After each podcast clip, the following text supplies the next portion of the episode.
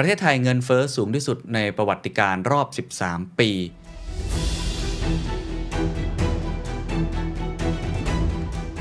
พอมาเจอปัญหารัสเซียยูเครนเนี่ยเรื่องเงินเฟอ้อที่คุยกันมาก่อนหน้านี้ทวีความรุนแรงเพิ่มขึ้นไปอีก นักเศรษฐศาสตร์มองว่าถ้ามันยืดเยื้อเนี่ยผลกระทบมันมากขนาดไหน ทุกวันนี้นะครับที่เราเติมน้ำมันอยู่เนี่ยอย่าลืมว่ามันมีซับซิดีบางส่วนของรัฐบาล แต่ถ้าราคาน้ำมันขึ้นไปอีก 2 เท่าจากราคาปัจจุบันเนี่ยมันอาจจะเป็น global recession เลยก็ได้ จริงๆ เอาแค่ความรู้สึกเนี่ยผมเชื่อว่าคนรู้สึกมานานแล้ว แก้ยังไงดีครับ This is the Standard Podcast. The Secret Sauce. Executive Espresso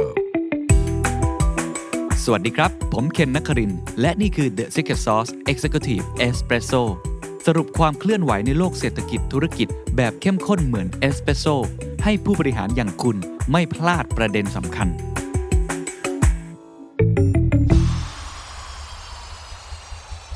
ครั้งแรกครับ เมื่อ The Standard กระโดดเข้าสู่โลกของ NFT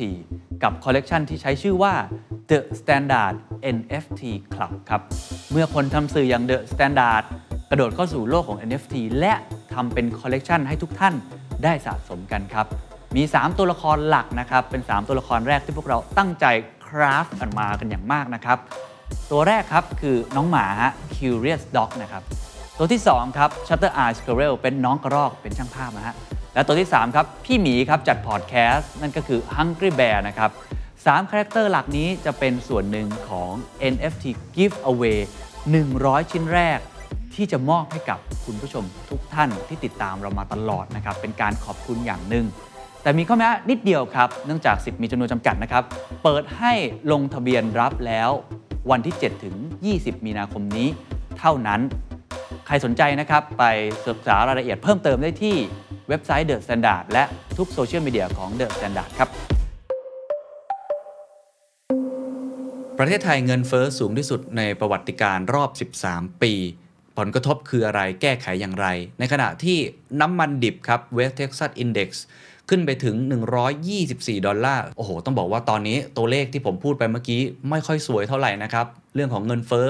กำลังถูกกดดันอย่างยิ่งจากผลกระทบสงครามรัสเซียกับยูเครน ตอนแรกเรามองนะครับว่าผลกระทบน่าจะเป็นในวงจำกัดนะฮะ แต่ตอนนี้ดูเหมือนสงครามจะยืดมากขึ้น รวมทั้งการคว่ำบาตรจากฝั่งตะวันตกเนี่ย มันก็ทำให้ผลกระทบนี้เกิดขึ้นเป็นวงกว้าง ตอนนี้ไม่ใช่แค่เรื่องพลังงาน และมันอาจจะกระทบเรื่องสินค้าโภคภัณฑ์แล้วก็ลามไปสู่เรื่องอื่น ๆด้วยนะครับ เพราะฉะนั้นวันนี้น่าพูดคุยกันครับ ผมมีรายงานสักสองตัวเลขก่อนละกันก่อนที่จะไปพูดคุยเพื่อจะได้เห็นบริบทนะครับ อันแรกครับดัชนีราคาผู้บริโภค หรือว่าอัตราเงินเฟ้อเดือนกุมภาพันธ์ปี2565นะฮะอยู่ที่ 104.1 ครับก็ต้องบอกว่าขยายตัวเพิ่มขึ้น 5.28%เมื่อเทียบกับช่วงเดียวกันของปีก่อน นี่คือสูงสุดในรอบ 13 ปีเลยนะฮะ โดยถ้านับจากช่วงที่มีสงครามอ่าวเปอร์เซียเลยด้วยซ้ำนะอันนี้ย้อนกลับไปค่อนข้างนานฉะนั้นตอนนี้โอ้โหเงินเฟ้อของไทยถือได้ว่าน่าเป็นห่วงจนหลายคนบอกว่าจะเข้าสู่ภาวะ stagflation หรือเปล่า ก็คือสินค้าราคาค่าครองชีพต่างๆเนี่ยมันพุ่งสูงขึ้น แต่รายได้ไม่ได้พุ่งสูงตาม ในขณะที่เรื่องของพลังงานก็ถูกกดดันเช่นเดียวกันครับ วันนี้ผมรายงานวันที่ 7 มีนาคมครับราคาน้ำมันดิบ West Texas Index นะครับพุ่งแตะ 124 ดอลลาร์ต่อบาร์เรล ซึ่งถือได้ว่าเป็นราคาที่พุ่งสูงขึ้นในรอบ 10 กว่าปีเลยนะครับ โอ้โห นี่ต้องบอกว่าเป็นเรื่องที่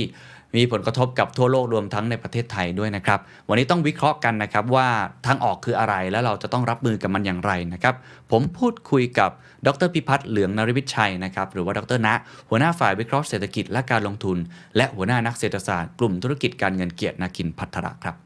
โอ้โหช่วงนี้มีแต่เรื่องของแพงนะฮะเติมน้ำมันทีนี่ก็ราคาขึ้นไปเยอะมากวันที่เราอัดกันเนี่ยราคาน้ำมันดิบก็ขึ้นสูงสุดเป็นประวัติการในรอบหลายปีเลย ทางหอการค้าเองคาดการณ์ว่ามันอาจจะขึ้นไปเกิน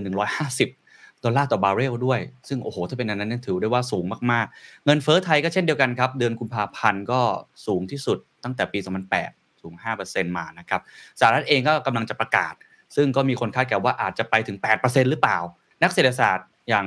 ดรณะมองยังไงครับ เรื่องนี้ประเมินยังไง หรือว่าวิเคราะห์สาเหตุของมันมันเป็นยังไงบ้างครับ ครับ จริงๆ ต้องบอกว่าตัวเงินเฟ้อเราเองนะเราเงินเฟ้อโลกเนี่ยผมว่ามันเจอปัญหามาตั้งแต่ก่อนวิกฤตรัสเซียยูเครนอยู่แล้วใช่ไหมครับเราเราได้ยินค่อนข้างเยอะเลยตั้งแต่ก่อนเกิดเรื่องนี้ว่าโอ้เงินเฟ้อขึ้นสูงมากจนเฟดต้องขึ้นดอกเบี้ยอะไรพวกนี้ครับซึ่งซึ่งอันนั้นมันก็จะเป็นประเด็นเรื่องของเมืองเปิดใช่ไหมครับเมืองมันปิดเป็นเวลานานพอเมืองมันเปิดมามันมีประเด็นเรื่องของ supply constraint คือข้อจำกัดของของการผลิตใช่ไหมครับที่ที่มันยังไม่สามารถกลับมาได้เต็มที่นั้นดีมานมันก็ไปไล่ซื้อของที่มันยังยังฟื้นตัวไม่เต็มที่นั่นคือนั่นคือประเด็นที่หนึ่งประเด็นที่สองเนี่ยก็คือมันมีเรื่องของต้นทุนหลาย ๆ เรื่องที่มันสูงขึ้นจริงๆใช่ไหมครับเช่น ราคาน้ำมันขึ้นมาก่อนหน้านั้นอยู่แล้วก่อนก่อนที่จะมีประเด็นเรื่องของรัสเซียยูเครน ส่วนหนึ่งบางคนบอกว่าเนี่ยเขาเรียกว่า greenflation อืมนะฮะก็คือเราเห็นราคาน้ำมันขยับขึ้นเนี่ยนะครับบริษัทที่ผลิตน้ำมันเนี่ยไม่มีแรงจูงใจในการไปขยายกำลังการผลิตนะถ้าสังเกตดูเนี่ยโอ้ไปอ่านพวก e a r n i n g call หรือว่าพวกอะไรต่างๆเนี่ยนะครับบริษัทผลิตน้ำมันพูดเหมือนกันเลยบอกว่าโหจะให้ขยายกำลังการผลิตไปทำไม ก็ในเมื่อพวกคุณกำลังจะเลิกใช้ fossil fuel กันอยู่แล้วเนี่ยลงทุนไปตอนนี้ไม่รู้จะไปเก็บผลตอบแทนมาได้เมื่อไหร่ใช่ไหมครับงั้นทุกคนก็ไม่ขยายกำลังการผลิตในรอบนี้เลยเป็นเรื่องที่ประหลาดมากคือราคาน้ำมันขึ้น แต่ว่ากำลังการผลิตขึ้นช้ามากนะครับส่วนหนึ่งก็ความความกังวลโลกโลกโลกร้อนนี่แหละประเด็นที่สามเนี่ยคือเรื่องของการคาดการณ์เงินเฟ้อครับว่าพอพอเงินเฟ้อมันเริ่มสูงขึ้นเนี่ยทุกคนก็จะคาดว่ามันจะสูงขึ้นงั้นพวกต้นทุนอื่นๆนะเช่น ค่าแรงค่าเช่าบ้านนะครับบริการอะไรต่างๆ ที่ถึงต้นทุนไม่ได้ขยับขึ้นเนี่ยมันก็ขึ้นตามไปด้วยนั่นคือ context ที่เกิดขึ้นก่อนที่เราจะเจอปัญหารัสเซียยูเครนซึ่ง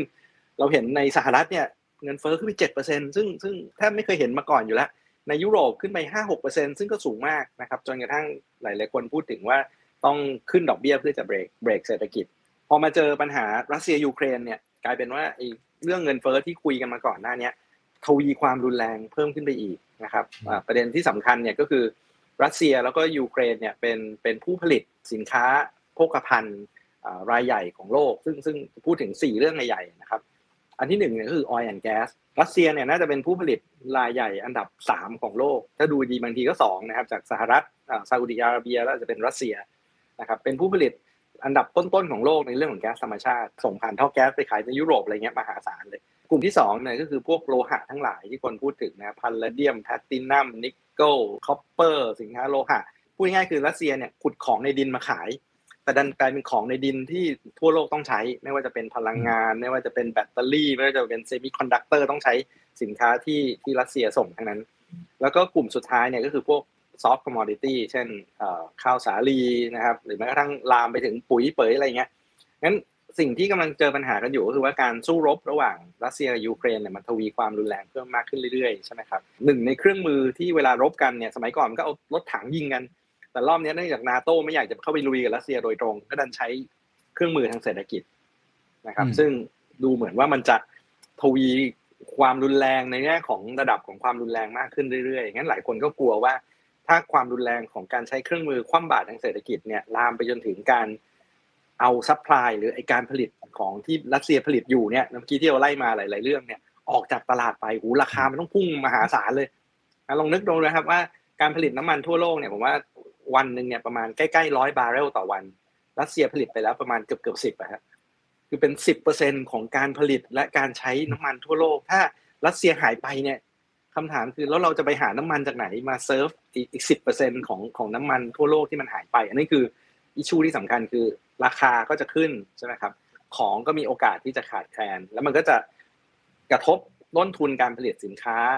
ทั้งหมดเลย ตั้งแต่เรื่องของต้นทุนการผลิต เต็มไปหมดน้ำมงน้ำมันอะไรต่างๆ ลามไปถึงสินค้าเกษตร อาหารสัตว์แม้กระทั่งอาหารทั่วไปข้าวแป้งขนมปังอะไรพวกนี้นะครับนั่นคือสิ่งที่หลายคนกังวลว่าไอ้ context ของเงินเฟ้อที่สูงเนี่ยพอมาเจอปัญหารัสเซียยูเครนเนี่ยอาจจะยิ่งทำให้มันทวีความรุนแรงเพิ่มขึ้นไปอีก แล้วยิ่งถ้าเกิดปัญหาเนี่ยมันไม่จบกันเร็วๆเนี่ยปัญหาของราคามันก็จะขึ้นขึ้นขึ้นขึ้นไปเรื่อยๆจนจนจนจนน่ากังวลนะครับซึ่งอันนี้ตอนแรกเนี่ยผมจำได้ว่าก่อนที่จะเกิดสงครามรัสเซียยูเครนเนี่ยเราก็คุยกันรอบหนึ่ง เพราะตอนนั้นพี่ณก็พูดเรื่อง stagflation ว่าโอ้โหในประเทศไทยมีเคสที่ค่อนข้างต่างจากประเทศอื่นๆ ด้วย เช่นเดียวกันเพราะค่าแรงหรือรายได้ของเราเนี่ยมันไม่ได้มันไม่ได้เพิ่มตามด้วยนะตอนนั้นก็คิดว่าน่าเป็นห่วงแล้วนะ ตอนนั้นเรื่องค่าหมูแพงอะไรอีกมีโรคเรื่องโรค ASF เมกนะฮะแต่พอครั้งนี้มาอีกครั้งเนี่ยมันเหมือนผีซ้ำดำพลอยครับมีปัญหาแล้วปัญหาเนี่ยมันดูเหมือนเป็น unknown factor ค่อนข้างเยอะเพราะว่าเราไม่รู้ว่ามันจะจบเมื่อไหร่แต่ดูท่าทางก็เหมือนน่าจะยืดเยื้อเนี่ย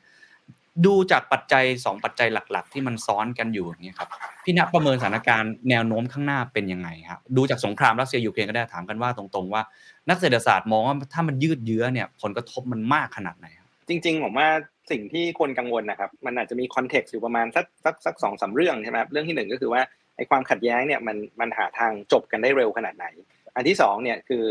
ความรุนแรงแล้วก็ระยะเวลาของมาตรการแซงชั่น เราเห็นแล้วว่าตอนนี้ ฝั่งตะวันตกก็เอาเครื่องมือต่างๆ มามาเป็นมาตรการคว่ำบาตรรัสเซียใช่ไหมครับ แต่แต่อย่างที่ที่อาจจะเคยคุยกันด้วยว่าก็คือ เครื่องมือที่น่าจะได้ผลที่สุดรุนแรงที่สุดกระทบมากที่สุด ก็คือการตัดรัสเซียออกจากตลาดโลกนะก็คือแซงชั่นบนการขายน้ำมันของรัสเซีย แล้วก็แก๊สธรรมชาติของรัสเซีย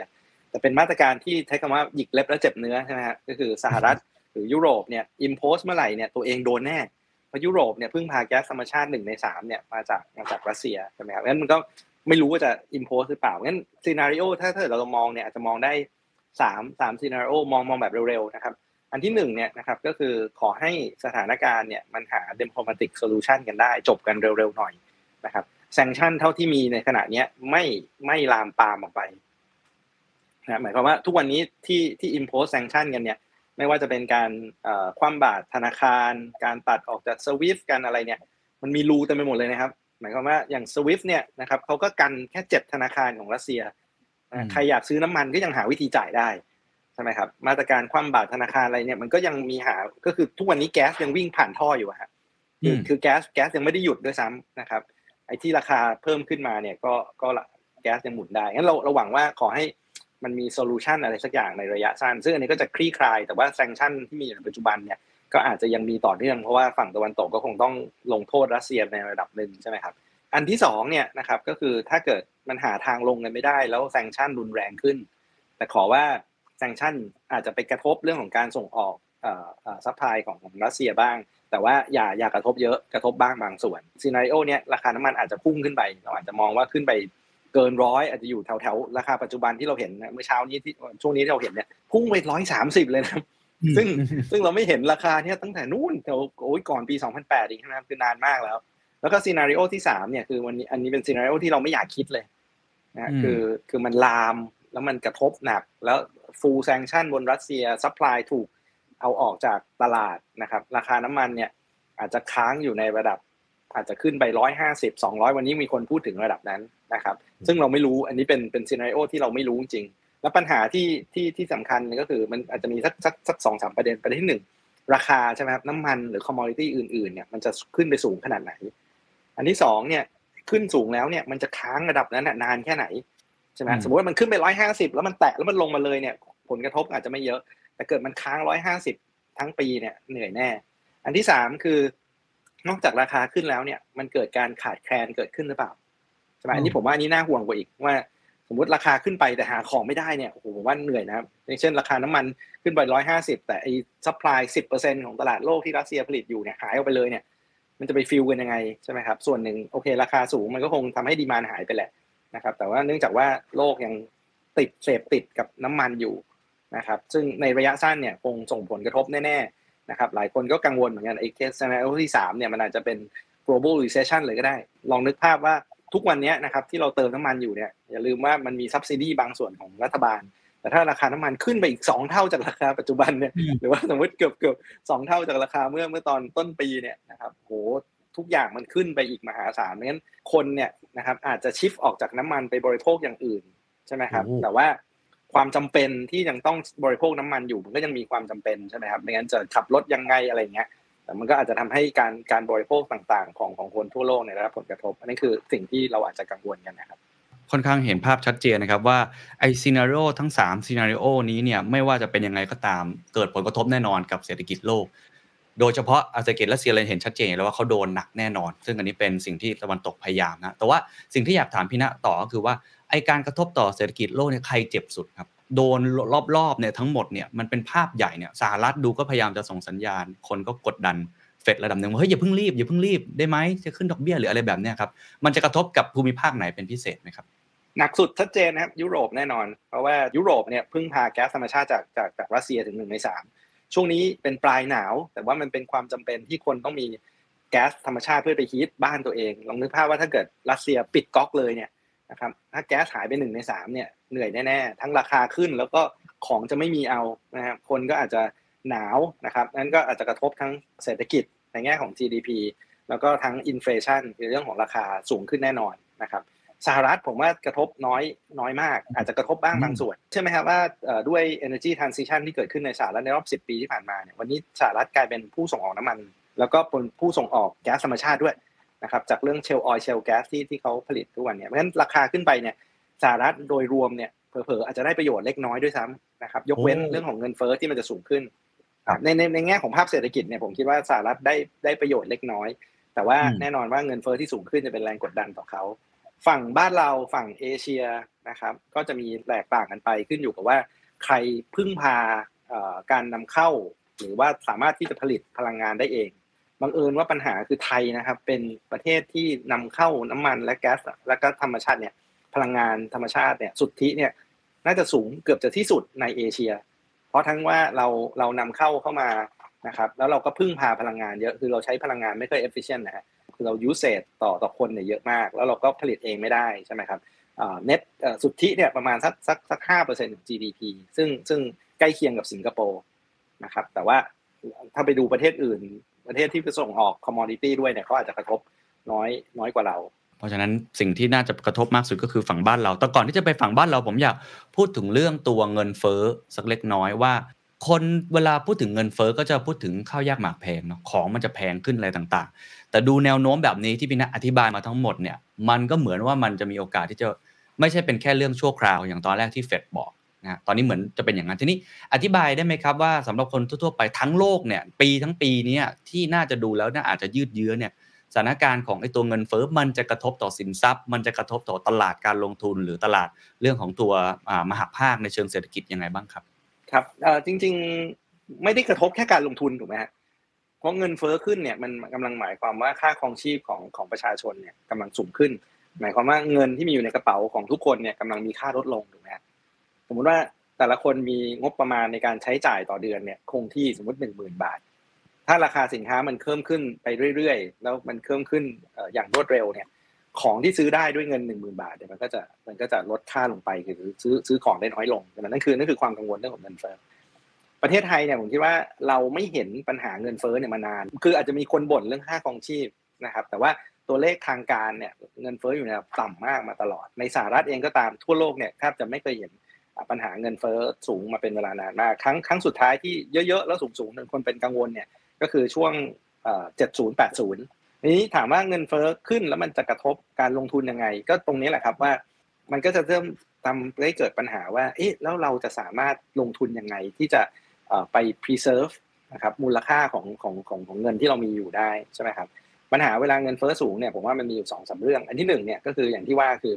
มันทำให้มูลค่าของเงินของคนเนี่ยมันลดลง ใช่ไหมครับแต่บางบางเอิญปัญหาว่าภาพที่เราเห็นต้นเหตุของของปัญหาเงินเฟ้อในปัจจุบันเนี่ยมันมาจากฝั่งต้นทุนจริง ๆ มันไม่ได้มาจากฝั่งที่โอ้เศรษฐกิจดีจนทำให้เงินเฟ้อมันสูงใช่ไหมครับอันนี้ก็อาจจะเป็นคำหนึ่งเดี๋ยวอาจจะกลับมาคุยกันต่อคือคำว่า stagflation ที่พูดถึงกันเยอะๆปัญหาของ stagflation หลัก ๆ ก็คือว่าพูดง่ายๆเลยนะครับ ก็คือรายได้มันโตช้ากว่ารายจ่าย มันก็ยิ่งทำให้คนเนี่ยอาจจะใช้จ่ายน้อยลงใช่ไหมครับงั้นคนที่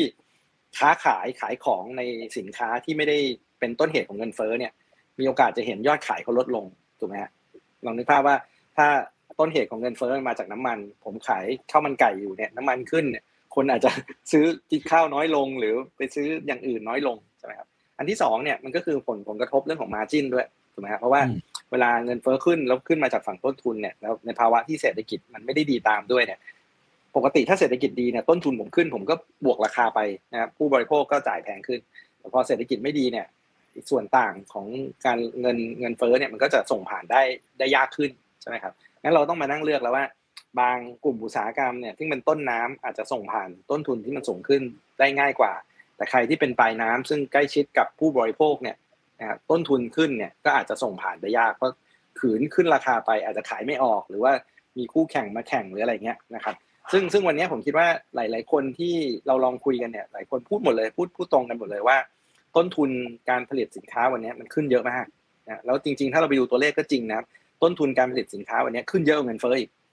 นะเงินเฟ้อเราขึ้น5ใช่ไหมครับเรามีดัชนีตัวหนึ่งเรียกว่า PPI ก็คือ Producer Price Index ขึ้นไป 9% 10%แล้วแสดงว่าผู้ประกอบการเนี่ยก็อมตรงนี้ไว้ใช่ไหมครับ ก็คือต้องต้องรับภาระของต้นทุนที่มันสูงขึ้น ประเด็นที่3เนี่ยก็คือว่าเวลาเงินเฟ้อขึ้นสูงๆเนี่ยธนาคารกลางเนี่ยก็จะค่อนข้างกังวลว่าเฮ้ยเดี๋ยวมันคุมเงินเฟ้อไม่อยู่เนี่ยก็ต้องรีบ เริ่มจะแตะเบรกใช่ไหมครับอัตราดอกเบี้ยขึ้นมันก็ทำให้ valuation หรือว่าเรื่องของราคาของสินทรัพย์เนี่ยได้รับผลกระทบอย่างช่วงที่ผ่านมาก่อนรัสเซียยูเครนบุกเนี่ยเวลาเฟดพูดถึงการขึ้นดอกเบี้ยเพื่อจะเบรกเงินเฟ้อเนี่ยเราก็เห็นแล้วว่าราคาสินทรัพย์หลายๆอันเนี่ยก็ได้รับผลกระทบเหมือนกัน สิ่งที่อยากถามก็คือตอนแรกในวิธีการที่จะรับมือกับเงินเฟ้อเนี่ยเราก็เห็นชัดเจนว่าเฟดก็จะทำการขึ้นดอกเบี้ยกี่ครั้งกี่ครั้งก็ว่ากันไปนะครับแต่พอมันเกิดอีกตัวแปรหนึ่งก็คือไอ้สงครามเนี่ย การใช้วิธีการเดิมนี้มันมันถือว่ายังช่วยอยู่ไหมฮะคือมันทำให้ปัญหาเนี่ยยากขึ้นเยอะเลยนะครับ อย่างอย่างที่บอกคือปกตินี่ยถ้าเงินเฟ้อเนี่ยมันมาจากฝั่งดีมานคือดีมานมันทำให้เงินเฟ้อสูงขึ้นเนี่ยการแตะเบรกเนี่ยก็เป็นการแก้ปัญหาที่ถูกถูกไหมฮะถ้าเศรษฐกิจร้อนแรงเกินไปก็พยายามแตะเบรกซะแต่ว่าเวลาเจอเงินเฟ้อที่มันมาจากสงครามมาจากต้นทุนมาเยอะๆเนี่ยนะครับมันมีความเสี่ยงก็คือ growth มันอาจจะชะลออย่างที่เมื่อกี้เราคุยกันนะว่า growth มีโอกาสที่ชะลอการ ไปแตะเบรกซ้ำเติมเนี่ยมันอาจจะทำให้เศรษฐกิจแย่ไปเลยก็ได้นะครับเพราะฉะนั้นมันก็ยิ่งทำให้เฟดเนี่ยต้องชั่งน้ำหนักให้ดีเลยว่า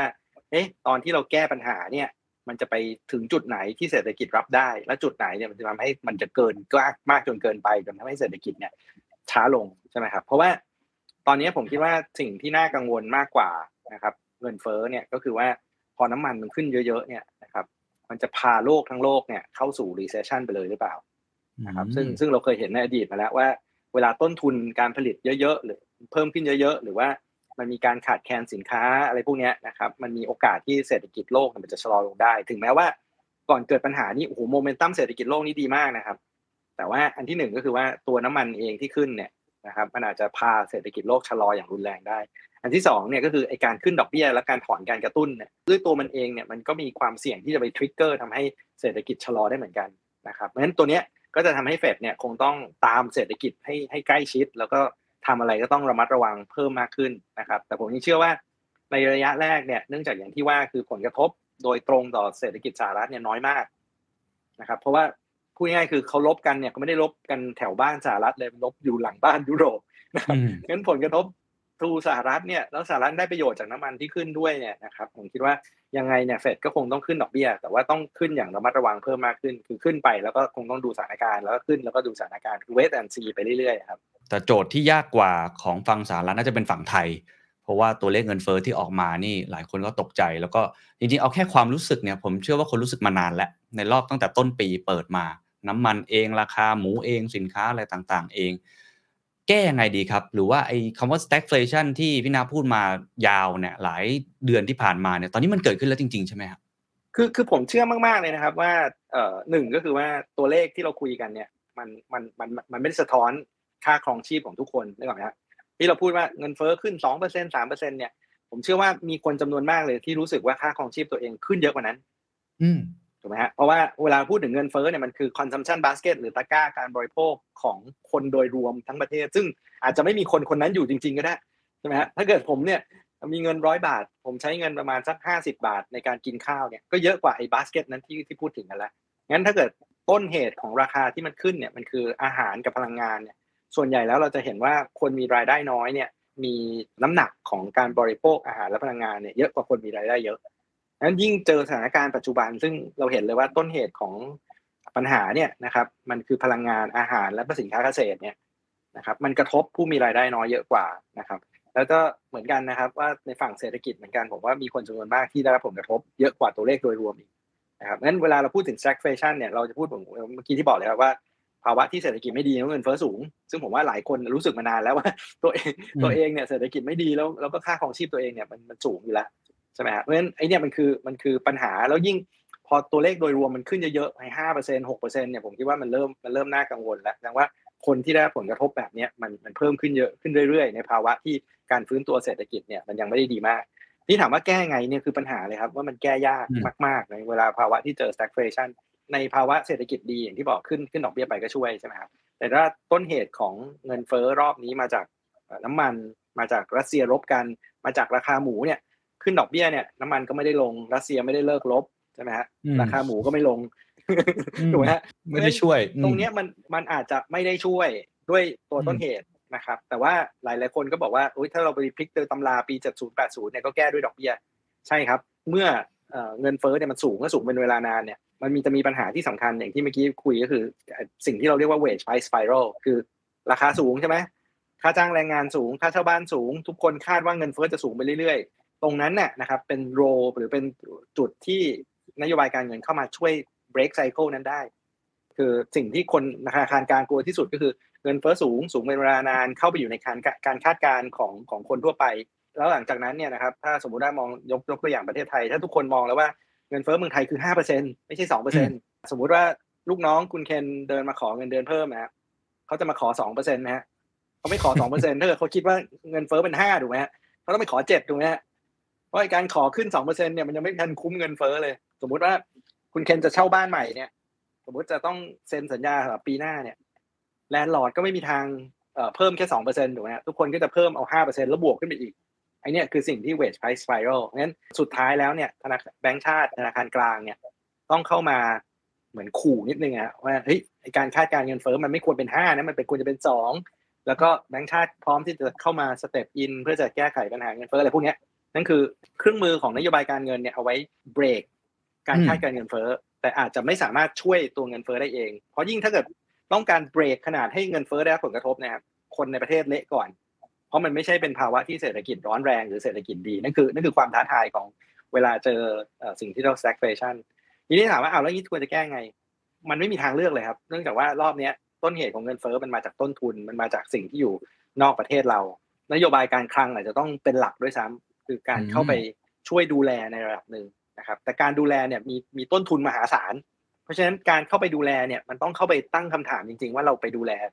เพราะอะไรเรื่องอะไรแล้วจะดูแลใคร อันนี้สำคัญสุด โดยทั่วไปก็บอกว่าเอ้ยก็ไปแคปไว้น้ำมันอย่าให้ขึ้นนะครับปัญหาก็คือว่าต้นทุนของการทำอย่างนั้นมันจะสูงขึ้นเรื่อยๆนะครับเชื่อไหมฮะว่ากองทุนน้ามันเนี่ยเมื่อเดือนมกราเนี่ยผมเข้าใจว่าใช้เงินประมาณใกล้ๆหมื่นล้าน ในการตรึงราคาน้ำมันดีเซล ตรึงไว้ที่ 29 บาทกว่าๆเนี่ยแล้วก็ตรึงแก๊สหุงต้มไว้ที่สามร้อยสิบสามบาทต่อถังเนี่ยเดือนกุมภาเนี่ยนะครับกองทุนน้ามันติดลบเพิ่มขึ้นหมื่นห้าพันล้าน คือจากหมื่นกลายเป็นหมื่นห้าพันล้านแล้ววันนั้นเนี่ยนะครับราคาน้ำมันยังไม่ถึงร้อยเลยนะครับ วันนี้ราคาน้ำมันขึ้นไปร้อยสามสิบแล้วนะฮะแล้วคิดว่าภาระกองทุนน้ามันถ้าจะตรึงไว้ที่สามสิบเนี่ยมันต้องเพิ่มขึ้นเป็นเท่าๆเลยนะครับนั่นคือความน่ากังวลว่าไอการที่เราพยายามที่จะไปดูแลไม่ให้ราคามันขึ้น แล้วเอา งบประมาณเอาเงินภาษีประชาชนเข้าไปช่วยเอาไปตึงนั่นแหละคำถามก็คือว่าเอ้แล้วมันจะต้องใช้เงินเท่าไหร่ มันคุ้มค่าที่สุดหรือไม่ ยกเว้นว่าถ้าเกิดเรา identify ว่า เออคนที่ควรได้รับการช่วยเหลือคือคนกลุ่มนี้นะ คนกลุ่มนี้คนรายได้น้อย คนที่เปราะบาง คนที่ต้องการการดูแลเราเข้าไปดูแลแต่แต่อาจจะต้องพิจารณามากขึ้นนะว่าต้นทุนมันจะสูงขึ้นเรื่อยๆ แล้วก็ต้นทุนในการบริหารจัดการก็สูงใช่ไหมเพราะว่าวันนี้หลายคนก็บอกว่า อ๋อผมขับรถยุโรปบางคนรถยุโรป ผมใช้น้ำมันดีเซล ผมก็เลยไม่ต้องเสียค่าน้ำมันแพง ต่อไปนี้ทุกคนจะซื้อ BM ซื้อเบนซ์ก็จะซื้อเครื่องที่เป็นดีเซลเพราะว่ารัฐบาลช่วยช่วย subsidize ให้ใช่ไหมฮะแล้วก็ปัญหาที่สำคัญก็คือว่า พอการ cap ไว้นานๆเนี่ย มันอาจจะทำให้มันไม่มีการตอบสนองจากราคา คือปกติราคาขึ้นคนควรจะใช้ให้น้อยลง แต่ว่าพอเราไป cap ไว้เนี่ยการใช้จ่ายมันก็ยังใช้เท่าเดิมภาระในการอุดหนุนมันก็ต้อง มันก็เพิ่มขึ้นเป็นเงาตามตัว เพราะฉะนั้นตรงนี้ก็จะต้องคิดหนักหน่อยครับว่าเราจะเข้าไปดูแลยังไง จะไปอุดหนุนยังไง จะไปดูแลกลุ่มไหน เอาให้มัน targeted ก็คือให้มันถูกฝาถูกตัว แล้วก็เป็นเงินที่ใช้ที่ที่คุ้มค่าที่สุดนะครับนั่นคือนั่นคือโจทย์และเป็นความท้าทายมากๆเลย ใช่ครับก็เลยอยากชวนคุยต่อเพราะฟังดูแล้วเหมือนจะทำแบบบรอดไม่ได้ทำกว้างๆไม่ได้ เพราะว่าเป็นภาระทางการคลังของเราค่อนข้างมาก ยิ่งก็เก็บภาษีอะไรต่างๆ ก็ได้น้อยลงด้วย นะครับจากสภาวะโควิดหรืออะไรต่างๆ มีข้อเสนอแนะไหมครับว่าถ้านโยบายทางการเงินเนี่ยคือทำยังไงก็ได้ให้การคาดการเงินเฟ้อของคนเนี่ยมันมันไม่สูงไปมากกว่านี้นะครับส่วนของการคลังเองเท่าที่ฟังพี่ณเหมือนกับว่าต้องทาร์เก็ตกับคนที่อาจจะเปราะบาง อาจจะโดนเป็นพิเศษเนี่ยพี่ณมีมีข้อเสนออะไรบ้างไหมครับ คือตอนนี้มันมันความยากอยู่ตรงนี้ครับว่าเราจะ identify คนที่ควรได้รับการช่วยเหลือยังไงนะคือตอนที่ ต้นทุนไม่เยอะมันก็ไม่เป็นไรหรอกก็แจกกับทุกคน ทุกคนใครอยากได้ก็ได้ไปใช่ไหมครับพอต้นทุนมันเริ่มสูงขึ้นใช่ไหมครับ แล้วภาระมันใหญ่ขึ้นเนี่ยเราจะต้องแทนที่จะกลายเป็นการอุดหนุนด้านราคา คือคือการแคปราคาไว้นะครับมันอาจจะต้องการเป็นการอุดหนุนเฉพาะกลุ่มเฉพาะบางส่วนหรือเปล่า เช่น คนที่อยู่มีสวัสดิการคนที่เอ่อเป็นผู้มีรายได้น้อย มีเป็นปัญหาตั้งแต่โควิดรอบที่แล้วนะที่ปัญหาเดียวกันว่าเราอยากจะแจกเงินให้เขาเนี่ย แต่เราไม่รู้ว่าใครเดือดร้อนสุดท้ายเราแจกเกือบจะทั้งประเทศเลย อันนี้ก็จะเจอปัญหาเดียวกันว่า พอเรามีเงินจำกัดมีงบประมาณจำกัดในการช่วยเหลือเนี่ย เราจะช่วยเหลือใครใช่ไหมครับหรืออย่างแก๊สหุงต้มเนี่ยอาจจะต้องเอ้ยมันไม่ใช่ทุกคนหรือเปล่านะมันจะต้อง identify ให้ได้ไหมว่ากลุ่มไหนเนี่ยเป็นคนที่ควรจะได้รับการช่วยเหลืออ่าเพราะว่าถ้าเกิดเราไม่ทำอย่างนั้นเนี่ยนะครับแน่นอนโอ้โหต้นทุนมันจะขึ้นมหาศาลเลยนั่นคือประเด็นที่หนึ่งประเด็นที่สองเนี่ยนะครับก็คือการบริหารจัดการราคาสินค้าอื่นๆ ด้วยไม่ใช่แค่น้ำมันอย่างเดียว ปกติเนี่ยเวลาเราเจอสถานการณ์นี้กระทรวงพาณิชย์หรือว่ารัฐบาลเนี่ยก็จะบอกว่าอ๋อเอาเข้าไปอยู่ในสินค้าควบคุมเรียบร้อยแล้วไม่ต้องห่วงอันนั้นคือสิ่งที่น่าห่วงมากเลยนะครับเพราะว่าเวลาเอาเข้าไปอยู่ในรายการสินค้าควบคุม แล้วไปบังคับไม่ให้ขึ้นราคา ทั้งๆที่เรารู้ว่าราคามันขึ้นเนี่ย สิ่งที่จะตามมาทันทีเลยก็คือของขาดพอขังของขาดเนี่ยก็จะมีคนที่ไปกักตุนเก็งกำไรใช่ไหมฮะแล้วก็หัวตุนเอาไว้ก่อนแล้วมาขายที่หลังโดยที่ได้ได้ได้กำไร จริงๆผมคิดว่าสิ่งที่ควรจะทำในในภาวะอย่างเงี้ย มันควรจะการเพิ่มการแข่งขันด้วยซ้ำบทบาทที่รัฐบาลควรจะไปทำเนี่ยคือต้องไปดูแลให้ชัดเจนนะฮะว่ามันไม่มีการเก็งกำไรไม่มีใครที่ได้ประโยชน์ตอนนี้นะครับ แล้วก็อาจจะต้องปล่อยให้ราคาขยับขึ้นบ้างนะครับ เพื่อที่จะให้มันมีการตอบสนองเรื่องของปริมาณสินค้าออกมา แต่รัฐบาลต้องไปดูแลจริงๆว่ามันไม่มีการเก็งกำไรเกินควร หรืออาจจะต้องหา combination ก็คืออาจจะต้อง แทนที่จะ cap ไว้ที่เดิมก็อาจจะต้อง release ตามจังหวะ อาจจะแบบสมมติขึ้นไป 100%รัฐบาลรับไว้แค่ครึ่งเดียว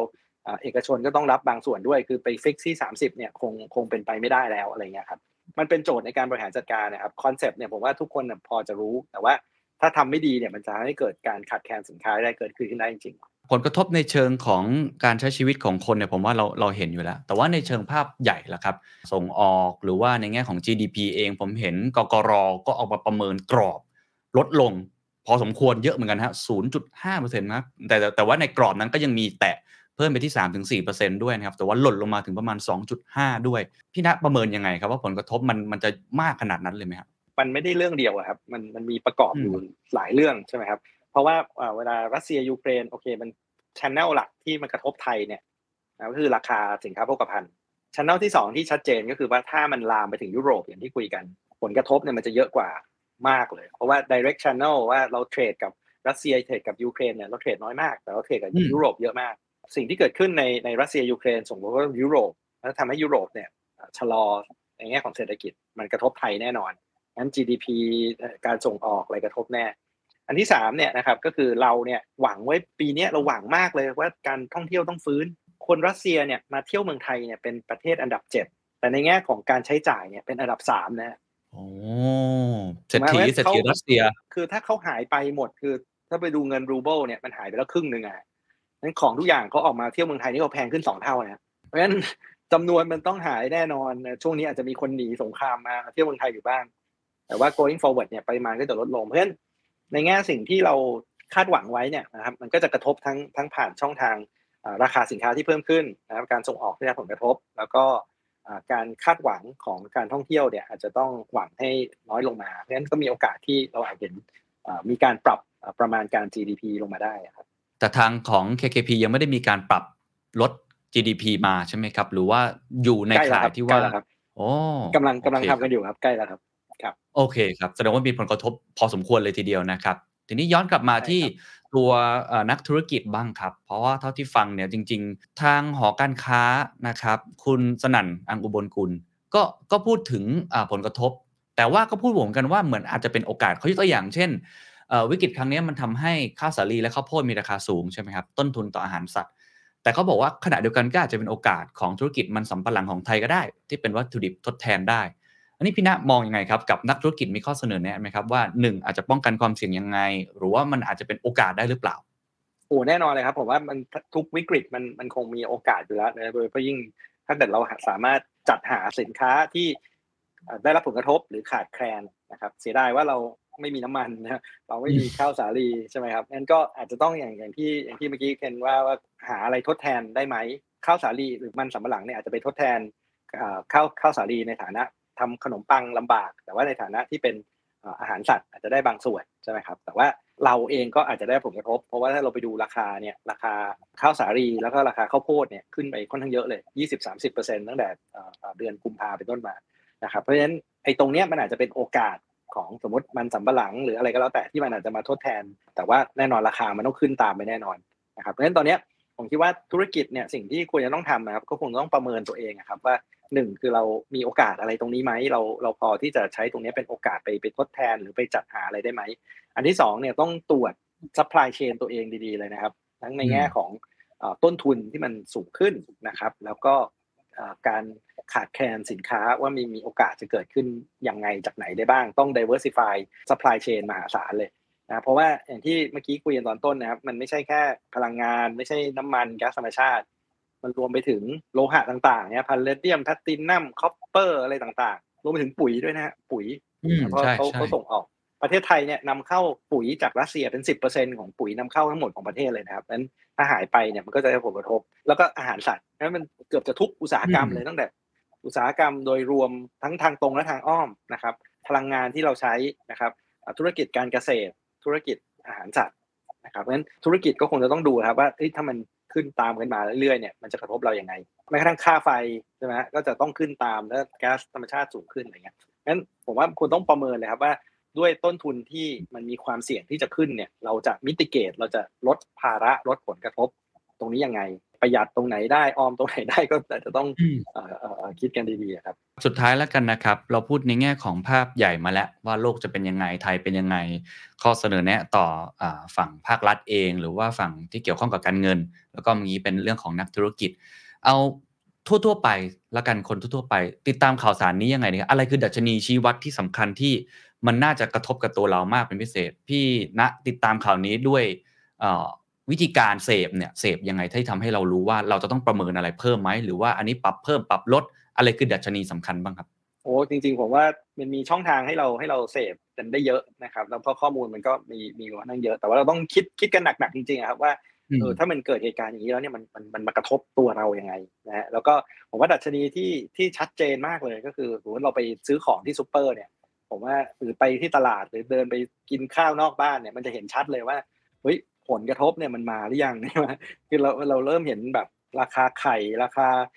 สินค้าต่างๆ เพิ่มสูงขึ้นนะครับในพวกเนี้ยมันผมว่ามันก็จะเป็นสัญญาณเตือนที่ที่ดี แต่ว่ามันก็คงต้องกลับมาคิดดูว่าเอ้เราจะปรับเปลี่ยนพฤติกรรมปรับเปลี่ยนยังไงยังไงนะครับในเงินในฝั่งการใช้ชีวิต แน่นอนว่าในเรื่องของการลงทุนเนี่ยก็คงจะต้องติดตามนะครับแล้วก็ต้องหาวิธีที่จะประกันความเสี่ยงของตัวพอร์ตเราเอง หรือว่าเราเอ้เราต้องประเมินสถานการณ์ว่าเรามองยังไง แล้วมันแล้วเราจะ ทำยังไงเลือกลงทุนยังไง เราเราจะได้หาอะไรที่มันได้ประโยชน์ใช่ไหมครับถ้าเราดูจริงมันก็มีสิ่งที่ได้ประโยชน์จากสถานการณ์นะอย่างถ้าเราไปดูหุ้นน้ำมัน เราไปดูพวกสินค้า commodity เนี่ยก็เป็น